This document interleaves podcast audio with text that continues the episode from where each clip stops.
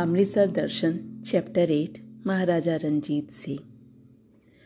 ਕਸੂਰ ਦੇ ਨਿਜ਼ਾਮਉਦੀਨ ਨੂੰ ਸੋਧ ਕੇ ਜਦ ਮਹਾਰਾਜਾ ਜੀ ਕੁਝ ਸਮੇਂ ਲਈ ਵੇਲੇ ਹੋਏ ਤਾਂ ਬਟਾਲੇ ਤੋਂ ਸਰਦਾਰਨੀ ਸਦਾ ਕੌਰ ਵੱਲੋਂ ਇਹ ਖਬਰ ਆਈ ਕਿ ਕਾਂਗੜੇ ਦਾ ਰਾਜਾ ਸੰਸਾਰ ਚੰਦ ਬਟਾਲੇ ਤੇ ਹਮਲਾ ਕਰਨ ਦੀਆਂ ਤਿਆਰੀਆਂ ਕਰ ਰਿਹਾ ਹੈ। ਇਹ ਖਬਰ ਸੁਣ ਕੇ ਮਹਾਰਾਜਾ 6000 ਤੋਂ ਵੀ ਵੱਧ ਘੋੜਸਵਾਰ ਲੈ ਕੇ ਬਟਾਲੇ ਪਹੁੰਚ ਗਿਆ।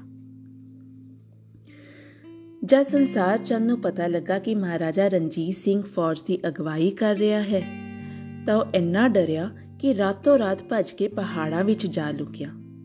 ਹੋਰ ਕਈ ਦੁਸ਼ਟਾਂ ਨੂੰ ਸੋਧ ਕੇ ਮਹਾਰਾਜਾ ਲਾਹੌਰ ਆ ਗਿਆ। ਲਾਹੌਰ ਆ ਕੇ ਮਹਾਰਾਜੇ ਨੂੰ ਖਬਰ ਮਿਲੀ ਕਿ ਨਿਜ਼ਾਮਉਦੀਨ ਕਸੂਰੀਏ ਨੇ ਅਹਿਦਨਾਮਾ ਤੋੜ ਦਿੱਤਾ ਹੈ ਅਤੇ ਜਹਾਦੀਆਂ ਦੀ ਮਦਦ ਨਾਲ ਸਰਕਾਰ ਦੇ ਕਈ ਪਿੰਡ ਲੁੱਟ ਲਏ ਹਨ। ਮਹਾਰਾਜੇ ਨੇ ਉਸ ਸਮੇਂ ਫਤਿਹ ਸਿੰਘ ਆਲੂਵਾਲੀਏ ਨੂੰ ਨਾਲ ਲੈ ਕੇ ਕਸੂਰ ਤੇ ਹਮਲਾ ਬੋਲ ਦਿੱਤਾ। ਬੜੀ ਜ਼ਬਰਦਸਤ ਲੜਾਈ ਹੋਈ।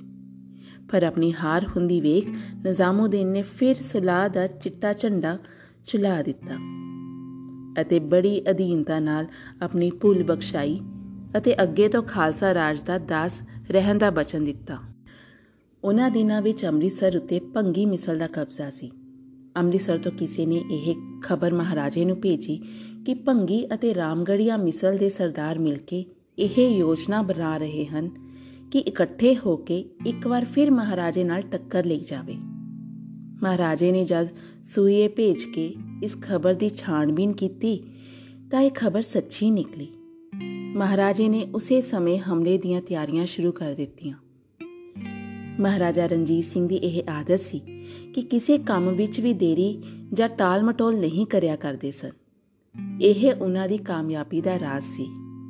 ਉਹਨਾਂ ਆਪਣੇ ਨਾਲ ਸਰਦਾਰਨੀ ਸਦਾਕੌਰ ਅਤੇ ਸਰਦਾਰ ਫਤਿਹ ਸਿੰਘ ਆਲੂਵਾਲੀਆ ਨੂੰ ਲਿਆ ਤੇ ਅੰਮ੍ਰਿਤਸਰ ਵੱਲ ਚੱਲ ਪਏ। ਮਹਾਰਾਜੇ ਦੀ ਫੌਜ ਨੇ ਸ਼ਹਿਰ ਤੋਂ ਬਾਹਰ ਡੇਰੇ ਲਾ ਲਏ। ਪਰ ਖੁੱਲੇ ਮੈਦਾਨ ਵਿੱਚ ਉਹਨਾਂ ਨਾਲ ਲੜਨ ਵਾਸਤੇ ਕੋਈ ਨਾ ਆਇਆ।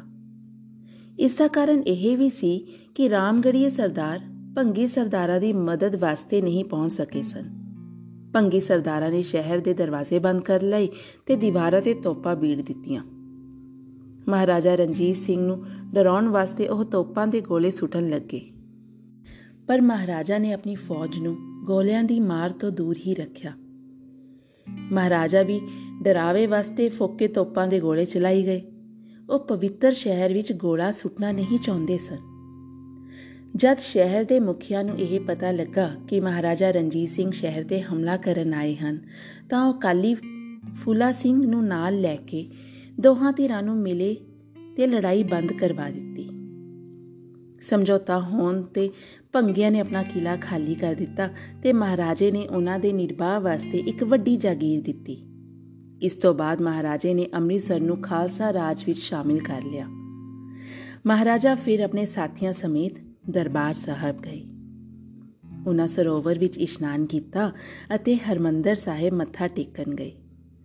ਹਰਮੰਦਰ ਸਾਹਿਬ ਤੇ ਅਕਾਲ ਤਖਤ ਸਾਹਿਬ ਦੀ ਸੇਵਾ ਵਾਸਤੇ ਉਹਨਾਂ ਚੋਖੀ ਰਕਮ ਪੇਟ ਦਿੱਤੀ।